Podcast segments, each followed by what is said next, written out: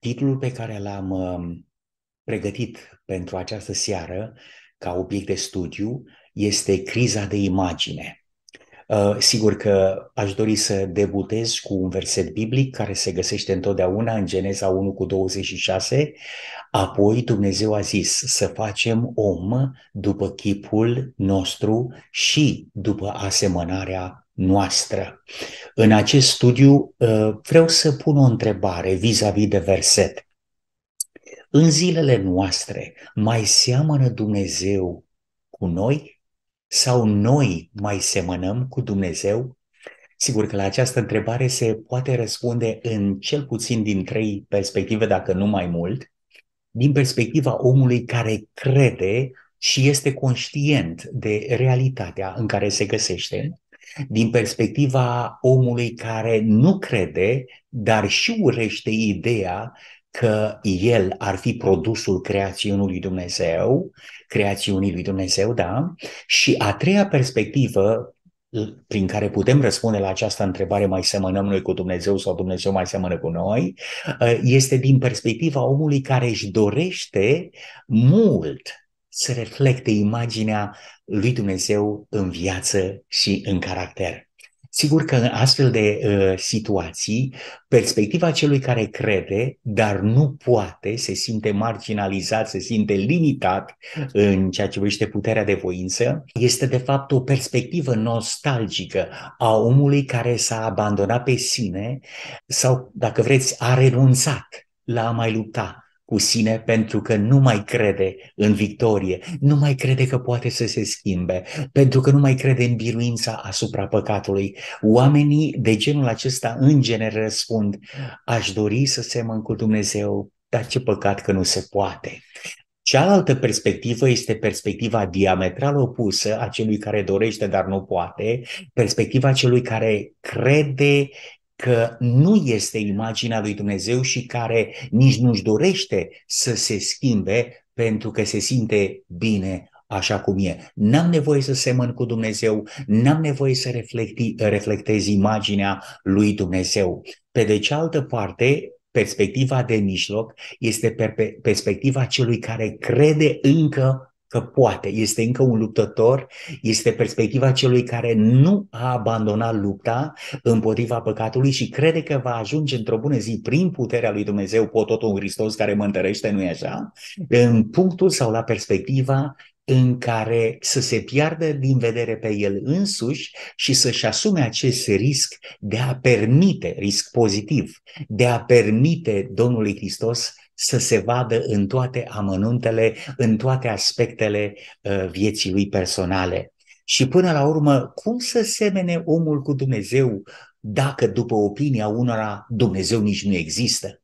Este firesc că mai bine semănăm cu monstrul din noi decât cu Dumnezeu, Creatorul nostru, nu-i așa? Trăim, prieteni, o, o criză de imagine, atât din punct de vedere al aspectului fizic, cât și punct de, de vedere sau din perspectiva asocierii gândurilor noastre și gândurilor lui Dumnezeu. Dacă ne uităm la imagine de pe ecran, așa cum le vedeți acum, observăm că, într-adevăr, există o criză de imagine, care de fapt este re- reflecția unei crize de caracter. Iată o dovadă a crizei de imagine, puțin înainte de ruina finală a omenirii distruse de potop, a societății antedeluviene distruse de potop. Domnul a văzut că răutatea omului era mare pe pământ și că toate întocmirile gândurilor din inima lui erau îndreptate în fiecare zi numai spre rău. Această declarație va fi arhicomentată în acest subiect, dar aș vrea să scot o în evidență noțiunea răutatea omului era mare pe pământ. Adică cum mare, cât de mare, cum putem defini noi o răutate mare pe pământ? Cât de rău trebuie să fie răul ca să atragă atenția într-o așa manieră societății, să deranjeze chiar și pe cei răi?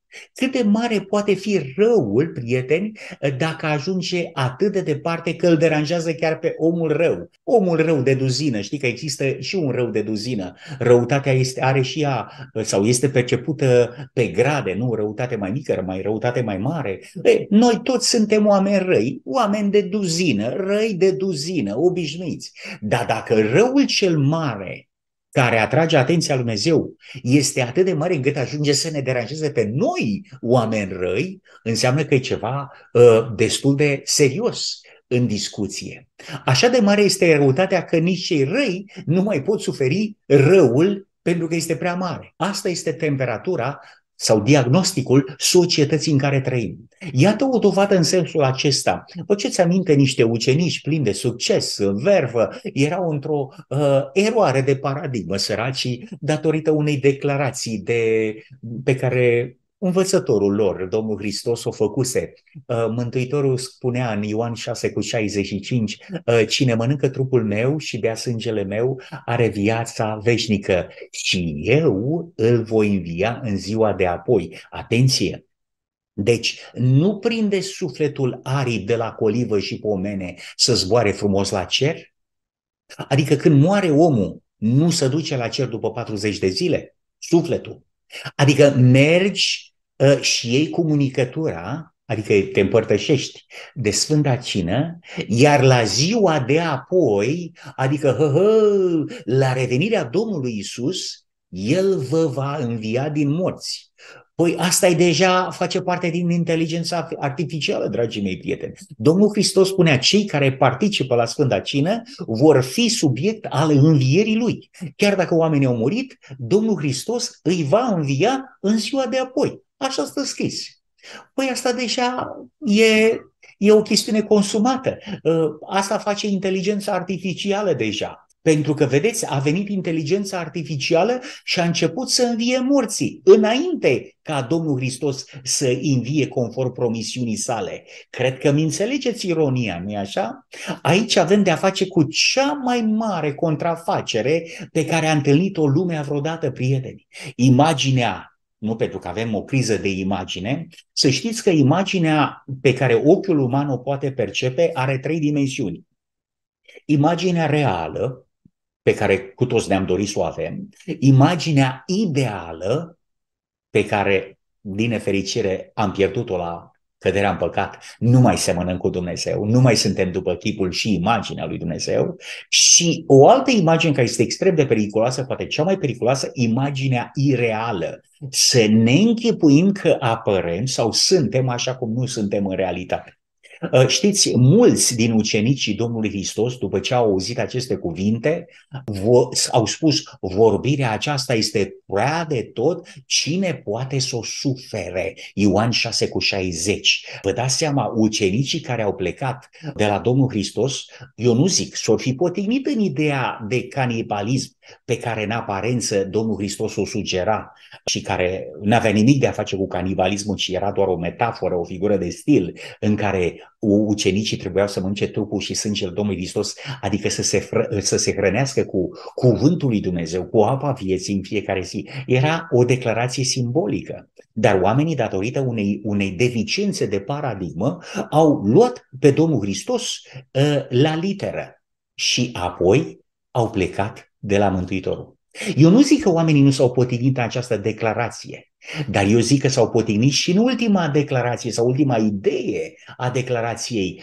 Și dacă luați Sfânta Cină sau mâncați trupul meu și beți sângele meu, vă voi învia la ziua de apoi. Sigur că orice minte instabilă poate crea o religie în toată treaba asta, așa cum s-a și creat, pentru că sunt oameni care astăzi practică o religie la negru.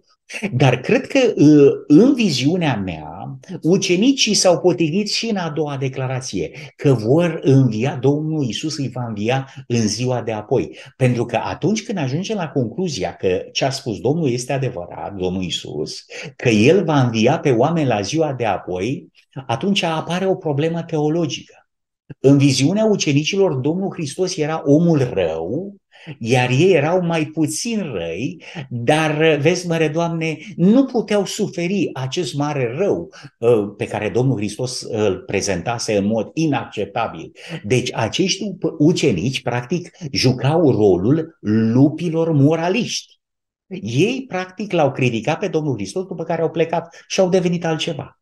Știați că omul rău știe să facă binele? Da.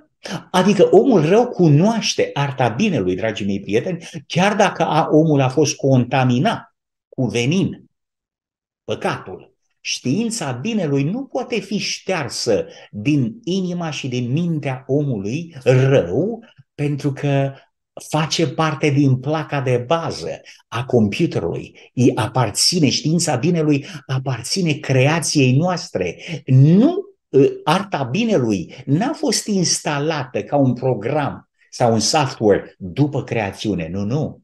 Arta binelui, știința de a face binele, a fost pusă în placa de bază când Dumnezeu ne-a creat. Ne-a creat cu arta binelui și chiar dacă noi oamenii ne-am depărtat de Dumnezeu, să știți că oamenii răi știu să facă bine. De fapt, în Matei, capitolul șapte, versetul unsprezece, ni se confirmă această declarație. Deci, spune Mântuitorul, dacă voi care sunteți răi știți, auzi, știți să dați daruri bune copiilor voștri. Deci, dacă voi care sunteți răi, subliniez, știți să dați da, daruri bune copiilor voștri. Deci Mântuitorul scotea în evidență, bă, voi sunteți răi și totuși arta binelui nu l-ați uitat, n-ați uitat-o, este în voi, știți să faceți binele, știți să dați daruri bune. Mă opresc asupra unui fapt unanim recunoscut. Domnul Hristos se identifica pe păcătoșii cărora li se adresa ca fiind oameni răi. Cine era de față că Mântuitorul face această declarație? Voi care sunteți răi, erau și ucenicii, eram și eu, Liviu Tudoroiu, erați și dumneavoastră, noi toți. Asta este maniera de adresare a lui Dumnezeu față de umanitatea căzută în păcat. Voi care sunteți răi, nu? Știți să faceți binele. Cui se adresa această declarație? La cei care l-ascultau. Cei răi sunt conștienți de starea lor, cei răi cunosc arta binelui, cei răi aleg să facă bine când le este convenabil sau este important pentru ei. Acum vreau să spun că această criză de imagine pe care noi ca oameni o avem are totuși de a face cu declarația din Geneza șase cu cinci, unde ni se spune în textul respectiv, Domnul a văzut că răutatea omului era mare pe pământ și toate întocmirile gândurilor din inima lui erau îndreptate în fiecare zi numai spre rău. De ce era mare răutatea pe pământ? Pentru că toate întocmirile, adică fără excepție, din mintea lui, erau angajate în fiecare zi în mod permanent numai spre rău. Subliniez cuvântul numai, adică fără excepție erau dedicați în arta inventării răului. Dacă s-ar investi în bine același efort care antediluvienii l-au investit în rău, cât de diferit ar fi lumea noastră de astăzi? Haideți să citim un verset care, imaginar, înlocuiesc cuvântul răutate cu acest cuvânt bunătate. Și înlocuiesc cuvântul de la final, rău, cu această expresie bine. Și să citim în mod ipotetic declarația din Geneza șase cu cinci. Domnul a văzut că bunătatea omului era mare pe pământ și că toate întocmirile gândurilor din inima lui erau îndreptate în fiecare zi numai spre bine. Fraților, prieteni, aceasta ar fi dorit Dumnezeu să se întâmple cu umanitatea. Imaginați-vă dumneavoastră, dacă am fi investit în relația noastră cu Dumnezeu atâta energie și efort în facerea binelui, născocirea unor gânduri care să producă binele în mod absolut și uh, elegant, cât de schimbată ar fi fost lumea noastră astăzi. Dar ce păcat că această declarație nu e parte din realitatea zilnică. Ar mai fi venit potopul, întreb și eu, dacă oamenii ar fi investit tot efortul, toată energia minții în arta binelui. Cu siguranță că n-ar, n-ar mai fi venit potopul, dar n-ar mai fi fost nici căderea din Eden.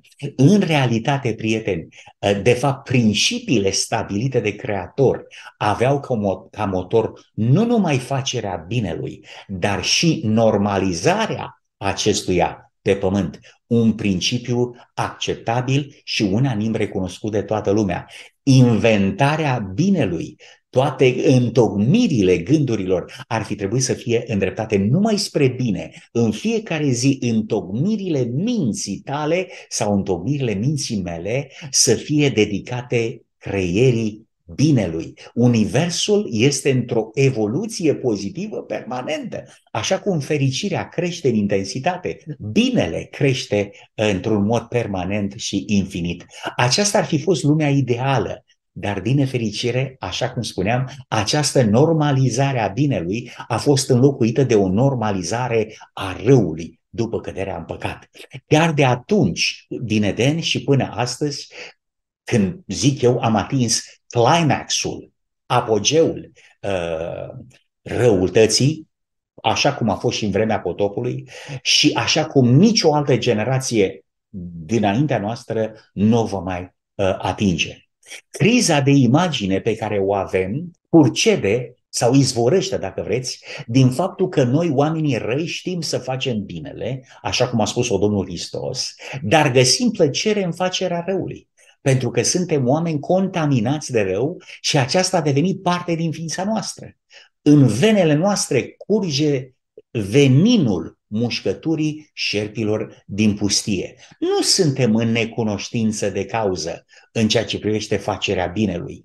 Cunoaștem arta binelui, dar în mod involuntar uneori ne trezim că ignorăm gânduri în fiecare zi care sunt bune și întocmim sau investim în arta răului. Potopul a venit ca răspuns la faptul că răutatea omului era mare pe pământ și că rasa umană mersese atât de departe ca să mai poată fi recuperată de Dumnezeu.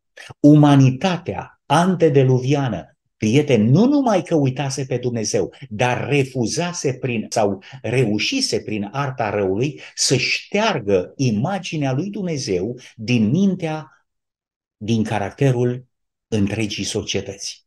Nu a existat o idee dumnezeiască mai detestată, mai urâtă, mai uh, împotriva căruia s-a produs atâta opoziție decât declarația din Geneza unu cu douăzeci și șase. Haidem să facem om după chipul și asemărarea noastră. Această realitate cerească avea să fie atacată, prieteni, din toate părțile până la nimicirea finală a păcatului. Este cea mai detestată, este cea mai denigrată idee. A, vrei să creezi pe om după chipul și asemănarea ta? Lasă că distrugem noi sau distrug eu imaginea ta în ființa umană. Până la urmă, punctul central, dacă vreți, în marea luptă, marele conflict între bine și rău în univers, este această reflecție. Reflecția cărui chip ești tu și eu în fiecare zi. A cui față reflectăm minut cu minut și ceas de ceas în lumea aceasta? Asta este marea întrebare, marea dilemă care conturează sau stabilizează sau arată, indică către finalul nostru și finalul sau destinul nostru veșnic. Cei care întocmesc răul în fiecare zi ajung să fie atât de schimbați încât imaginea lui Ioan cel iubit în zece ani de răutate devine imaginea lui Iuda cel chinuit. Deci nu e greu ca de la imaginea lui Ioan cel iubit să devenim imaginea unui Iuda chinuit și controversat. Privirea cea caldă, dumnezeiască, este schimbată gradual de izvodirile minții, așa cum spune Pavel, până când întunericul se așează pe fața oamenilor care urăsc lumina, prieteni. Atunci apare într-adevăr criza de imagine. Ați văzut oameni cu fețe întunecate? Omul cu fața întunecată dorește să facă răul. Omul cu fața tristă, posomorâtă, este omul care trăiește durerea. Potopul a venit peste omenire pentru că în timp ce omenirea se reinventa, se reseta, se replica după modelul A I, inteligența artificială, Dumnezeu declara, s-a uitat la pământ, pământul era stricat și orice făptură își stricase calea pe pământ. Asta înseamnă că animalele și oamenii la un loc. Ce unea de fapt animalele și oamenii într-o așa manieră că au devenit doar carne la kilogram, fără nicio asemănare cu Dumnezeu și caracterul său?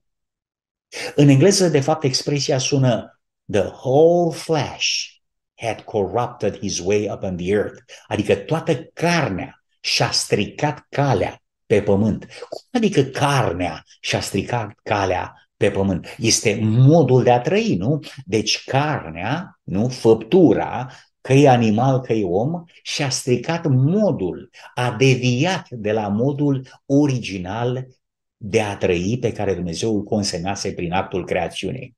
În fața Tatălui și în fața Fiului, această masă de oameni devine de fapt o casă, o, o masă de carne mutantă, care era normalizarea răului. Ce poate fi mai asemănător cu starea omenirii din zilele noastre?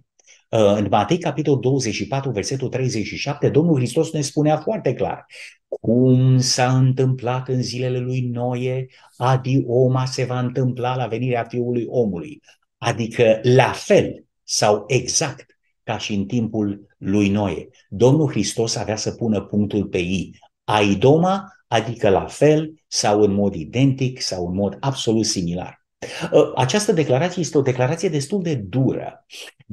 O pană inspirată, Patriarhii și Profeți, spunea: dacă ar fi existat un păcat mai mare care să fi chemat nimicirea sau să-i fi invitat nimicirea oamenilor prin potop, este aceea sau acea, a fost aceasta ticăloșie josnică a amalgamării sau, dacă vreți, contopirii sau fuziunii între om și dobitoc, care a desfigurat chipul lui Dumnezeu și a adus confuzie peste tot, bineînțeles, în lumea de atunci. Prieteni, asta se întâmplă și astăzi. În pofida faptului că umanitatea se confruntă astăzi cu aceeași criză de imagine, deci vreau să spun că există un interes global de a minți la scara cea mai intensă pentru a-i rătăci pe oameni pe meridianele uh, minciunii, departe de meridianul realității și adevărului. Și pentru acest motiv noi avem o criză de imagine.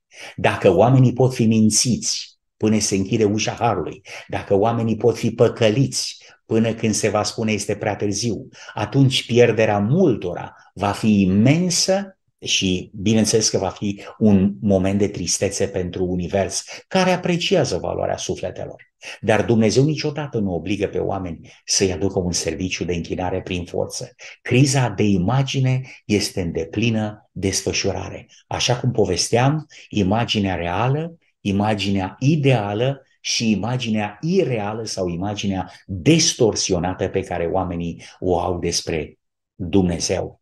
Îmi răsună și astăzi vorbele amestecate cu amar și lacrimile Domnului Iisus Hristos, care în oful său sufletesc, undeva pe un deal, la un apus de soare, vorbea cu sine însuși: Ierusalime, Ierusalime, de câte ori n-am vrut să te adun, dar n-ați vrut. Nu găsești, prietene, în foarte multe momente sau foarte multe instanțe ale Scripturii în care să-L surprinzi pe Domnul Iisus atât de cufundat uh, în propriile gânduri, încât să-L surprinzi vorbind cu El însuși. Aceasta arată durerea infernală pe, pe care o are Domnul Hristos pentru umanitatea care ar fi putut să fie salvată dacă ar fi ales să fie salvat. Oamenii care conduc lumea vorbesc în continuu de o reinventare, de o upgradare a omului de Neandertal la transumanism, O minciună veche, bine împachetată, care are priză la public. Nu vreau să intru în subiectul acesta pentru că l-am mai discutat cândva, dar vreau să spun că are de a face cu criza de imagine. Vine, criza aceasta de imagine vine ca răspuns la dărâmarea valorilor morale pe baza căruia a avut loc creația. La ce va conduce cea de-a patra revoluție industrială, spunea Klaus Schwab? Este fuzionarea identităților noastre fizice, digitale și biologice. În cele din urmă, prin fuziunea omului și a mașinii, continua omul de știință, știința va produce oameni care au inteligență, putere și durată de viață mult mai crescute, o întruchipare aproape a dumnezeilor. În fiecare minut, oamenii stabilesc destinul prin ținta pe care și-o pun, prieteni. Unii se apropie de corabie, în timp ce alții se apropie de potop. Întrebarea care se pune, sau care ar trebui să mi-o pun eu personal, tu personal, noi ca și grup, ca și prieteni, ar trebui să fie următoarea. Noi ne apropiem de corabie sau de potop? Se urmărește, se intenționează normalizarea răului, căci toate întocmirile din mintea lui erau îndreptate în fiecare zi numai spre rău. Să fie atât de acomodat cu răul încât să nu-l mai reperezi, să nu-l mai identifici ca rău. Asta înseamnă normalizarea răului. Să ne obișnuim atât de mult cu răul din jurul nostru și chiar răul din noi, încât să nu-l mai identificăm ca fiind ceva rău, ci doar parte din natură, din normalitate. Totul este global.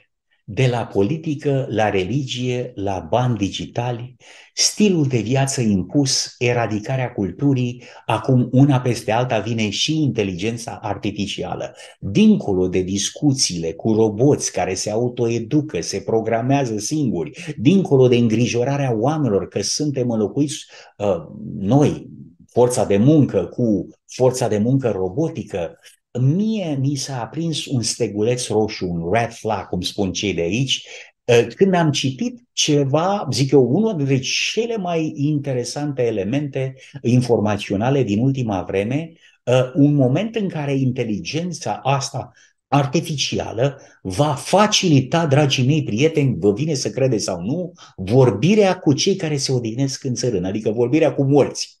Inteligența artificială, iată ce pretind ăștia aici în poză, inteligența artificială va fi mediul de contact cu morții.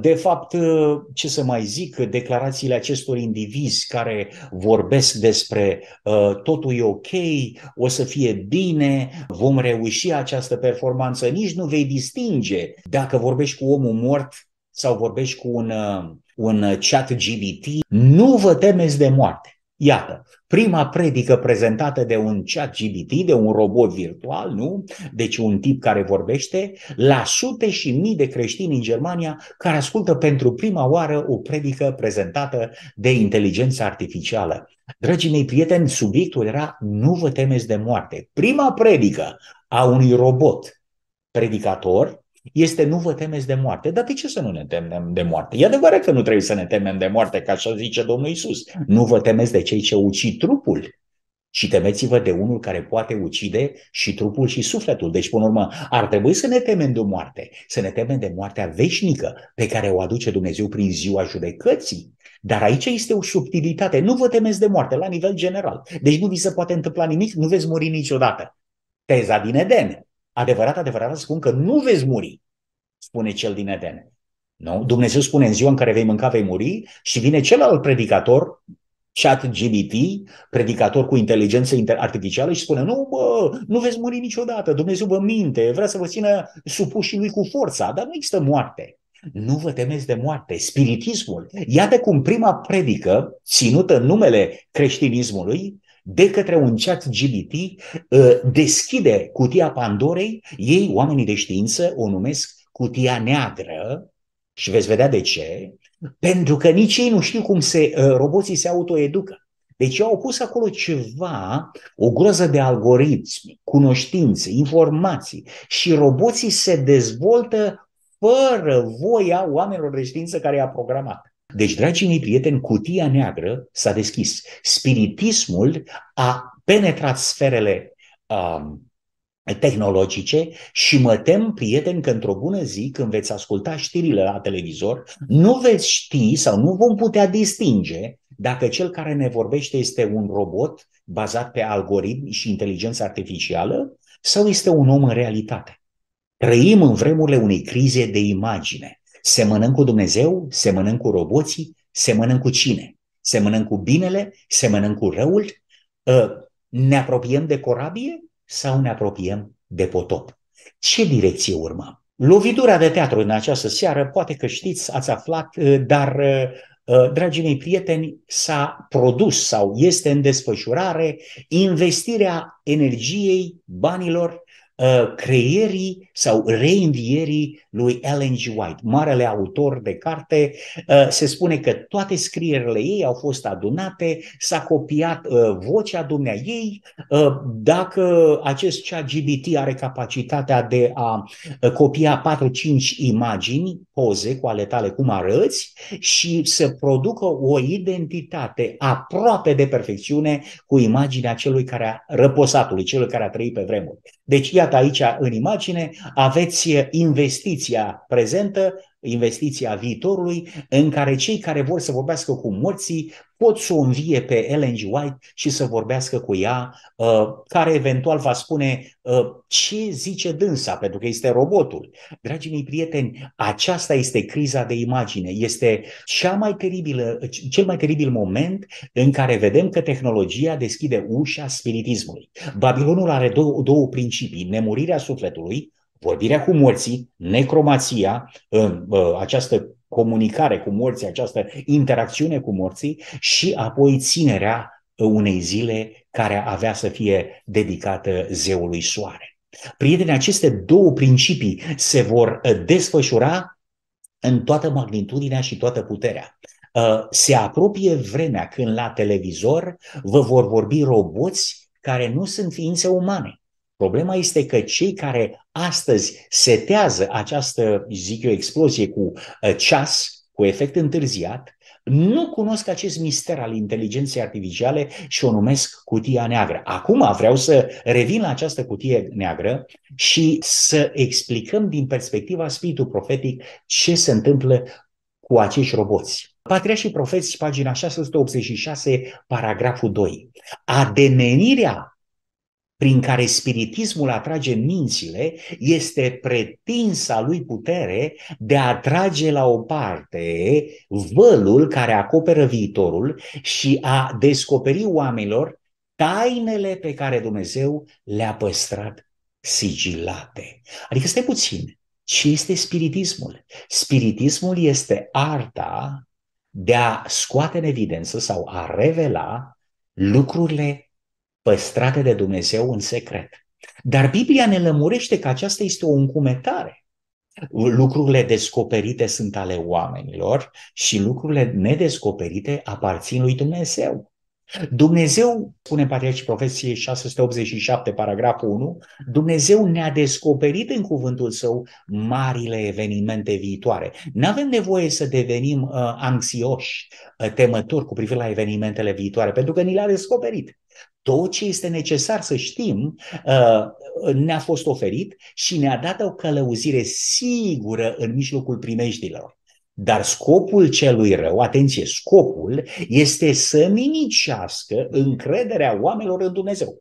Deci care este scopul spiritismului? Să nimicească încrederea oamenilor în Dumnezeu, să-i determine să fie nemulțumiți. O rebeliune de, ce, de gen Core, Datan și Abiran.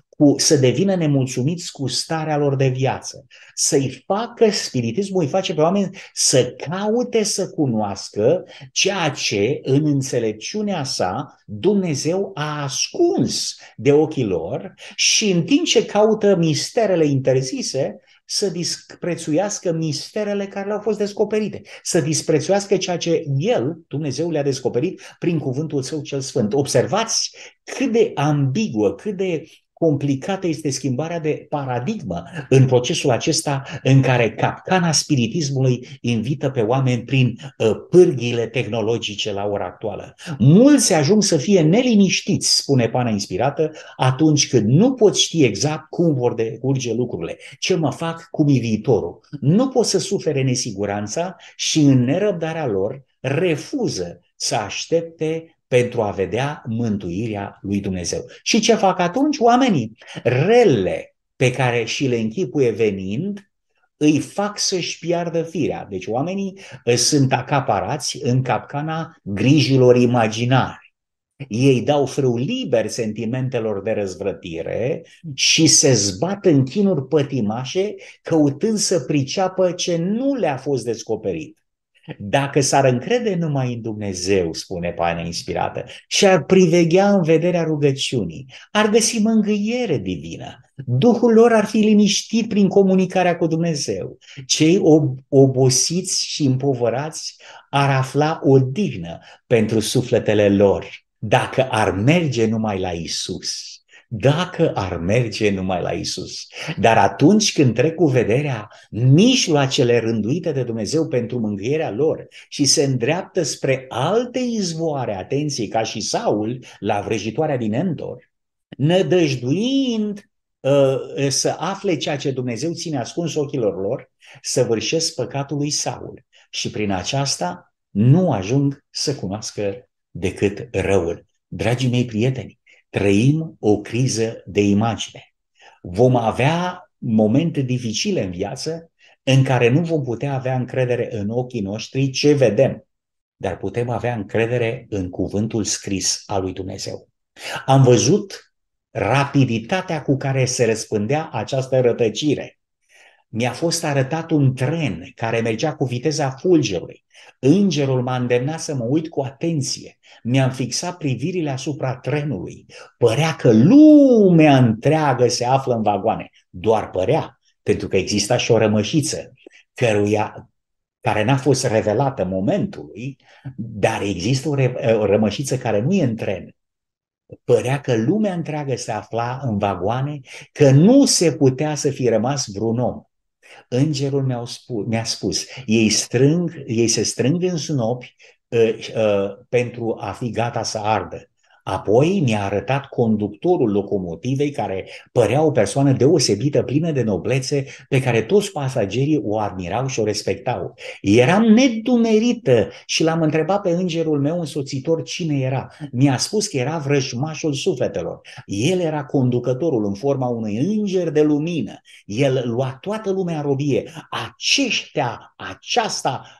Aceștia sunt pradă unei lucrări de rătăcire ca să creadă o minciună, să fie osândiți. Acest agent, următorul în grad după el, este mecanicul și alți agenți de-ai lui sunt folosiți în slujbe diferite, după cum are nevoie ei, și toți merg cu viteza fulgerului spre pierzare. Dragii mei prieteni, inteligența artificială care pretinde că începe să producă un, un pod între noi și morți, între cei vii și cei morți, va conduce lumea către un punct irreversibil. Spiritismul începe să-și arate colții și să se desfășoare la o putere extraordinară. Va păcăli cu zâmbetul lui majoritatea oamenilor neavizați și necunoscători ai cuvântului lui Dumnezeu. Mă întorc la o declarație care demolează ceea ce ChatGPT face astăzi, robotul care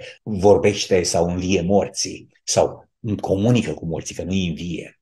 Domnul Hristos spune clar în Ioan șase cu șaizeci și cinci, cine mănâncă trupul meu și bea sângele meu are viața veșnică și eu îl voi învia în ziua de apoi. Dragii mei, în sângele nostru curge pelinul, amarul păcatului, veninul șerpilor din pustie. Dar remediul sau antidotul acestui venin este trupul și sângele Domnului Hristos, adică eu sunt pâinea vieții, eu sunt apa vieții. Noi mâncăm trupul lui sau mâncăm pâinea vieții, cuvântul lui Dumnezeu, și ne înfruptăm din apa vieții ca să putem să, ne, să, să trăim și să ne împotrivim acestei mari uh, opoziții care există pe pământul nostru. Și eu vă voi învia când? În ziua de apoi. Aoleu, când e aia? La revenirea mea. Ei, asta era o declarație două mii de ani în urmă. Dar sunt convins că de două mii de ani încoace suntem infinit mult mai aproape de ziua de apoi, în care marea înviere promisă de Iisus va avea loc.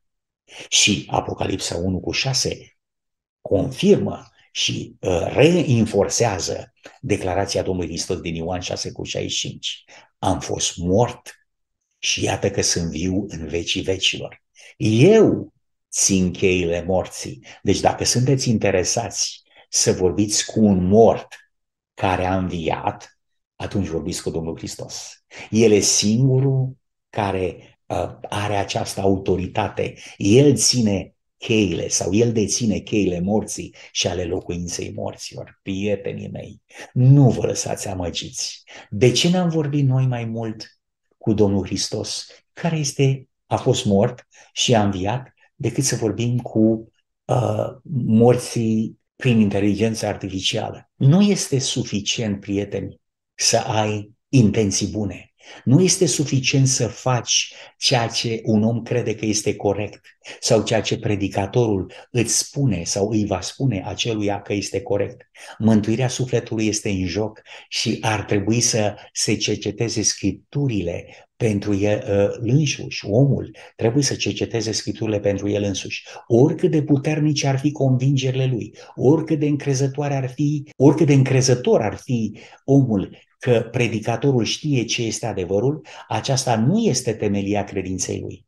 El are o diagramă care indică fiecare reper din călătoria către cer. Nu ar trebui să ghicească nimic. În marea luptă însă ni se spune altceva, că vrăjmașul sufletelor inventează scheme nenumărate pentru a ocupa mintea, astfel încât să nu se oprească asupra însuși lucrarea cu care ar trebui să fim cel mai familiarizați. Adică, arhiamăgitorul urăște, atenție, marile adevăruri care aduc la vedere un sacrificiu ispășitor și un mijlocitor atotputernic. El știe că la el totul depinde de abaterea minții lui de la Isus și de la adevărul Domnului Iisus Hristos.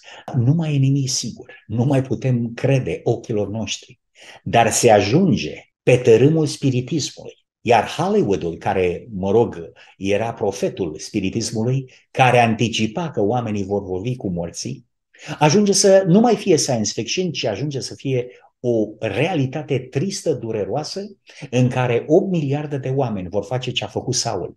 Se vor duce la vrăjitoarea din Endor să-l scoale pe Samuel, profetul Domnului, ca să-i spună chipurile care va fi viitorul.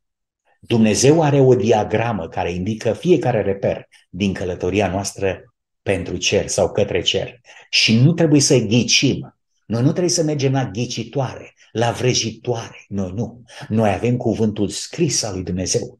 Și dacă vă vor spune, spune Isaia, să vă duceți la cei ce vor vorbesc cu morții, să faceți aia, să faceți aia, așa să răspundeți. Va întreba un popor pe cei morți despre sau cu privire la un Dumnezeu care este viu? La lege, la legea celor zece porunci și la mărturia cuvântului lui Dumnezeu. Dragii mei prieteni, ceea ce mă înspăimântă cel mai mult este declarația lui Yuval Noah Harari, care a spus că de la Gutenberg încoace, când Biblia a fost tipărită, au fost foarte mulți oameni care au manipulat pe ceilalți prin interpretări greșite. Și acum vine un A I care va fi suficient de sincer, nu ca și predicatorii, pastorii sau preoții corupți. Și acest A I va defini, rescrie Biblia în câțiva ani, într-o manieră in- incorrigibilă, într-o manieră care nu poate fi contestată de nimeni. Nu mai avem nevoie de oameni corupți ca să ne interpreteze Scriptura. Avem nevoie de un A I care va fi suficient de sincer și de onest cu noi înșine pentru a ne călăuzi. Faceți aminte de declarația apostolului Pavel care spunea: chiar eu sau chiar un înger, dacă ar veni cu o altă evanghelie, s-o priviți ca anatema. Dragii mei prieteni, să ne ajute Bunul Tată Ceresc să putem trăi în fața Domnului. Luați Scriptura și credeți doar ce este tipărit până acum. Dumnezeu să ne dea înțelepciune ca să memorizăm versetele biblice, să ne hrănim cu ele și Duhul Sfânt al lui Dumnezeu să ne poată întări, pentru că vremea este extrem de mesmerizantă. Avem nevoie de Dumnezeu, Dumnezeul vieții veșnice, Mântuitorul nostru, pentru a fi pregătiți pentru marea persecuție care finalmente va avea un caracter, un miros religios. Scumpul nostru Mântuitor, venim înaintea Ta să-ți mulțumim, Doamne Iisuse, pentru harul Tău, pentru mila Ta, pentru bucuria dragostei Tale și pentru faptul că ne-ai învățat în această seară primejdiile prin care poporul Tău va trece. Ajută-ne să nu fim în trenul acela de mare viteză care se duce ca fulgerul spre minicire. Ajută-ne, Doamne Iisuse, să fim rămășiți aceia care urcă pe creasta muntelui abrupt și care duce către ceruri. Îți mulțumim că înaintea noastră ai mers Tu pe această cale și aici colo ai lăsat cât o picătură, cât un drop de sânge de pe călcâiele Tale care ne-au arătat uh, calea pe care mergem este calea sigură. Tu ne-ai dat o diagramă care nu ne lasă să greșim și nu ne permite riscul de a ghici calea pe aici sau pe acolo. Îți mulțumim, Doamne Iisuse, pentru harul Tău. Îi mulțumim Tatălui nostru minunat din ceruri pentru dragostea Sa și ca bucuria noastră să fie de plină, Tată Ceresc. Iată, venim înaintea Ta, în numele Domnului Hristos, să-ți mulțumim pentru adevărul prezent, pentru a, prezența Ta în viața noastră, pentru prezența Domnului nostru Iisus Hristos în viața noastră și uh, a, a, această mângâiere fenomenală care ne oferi prin Mângâietorul și care ne ajută să înțelegem tot ce e necesar să înțelegem noi ca oameni. Îți mulțumim pentru înțelepciune, pentru cuvânt, pentru dragoste. Binecuvântează prietenii pe calea undelor. Ne rugăm pentru cei care sunt bolnavi la spital, singuri, care par abandonați. Ne rugăm pentru cei care sunt în pragurile divorțurilor. Ne rugăm pentru cei care sunt descurajați peste măsură de mult. Doamne, ne rugăm pentru toate ființele care sunt pe marginea prăpăstiei. Îți mulțumim că ne iubești. În numele lui Iisus. Amin.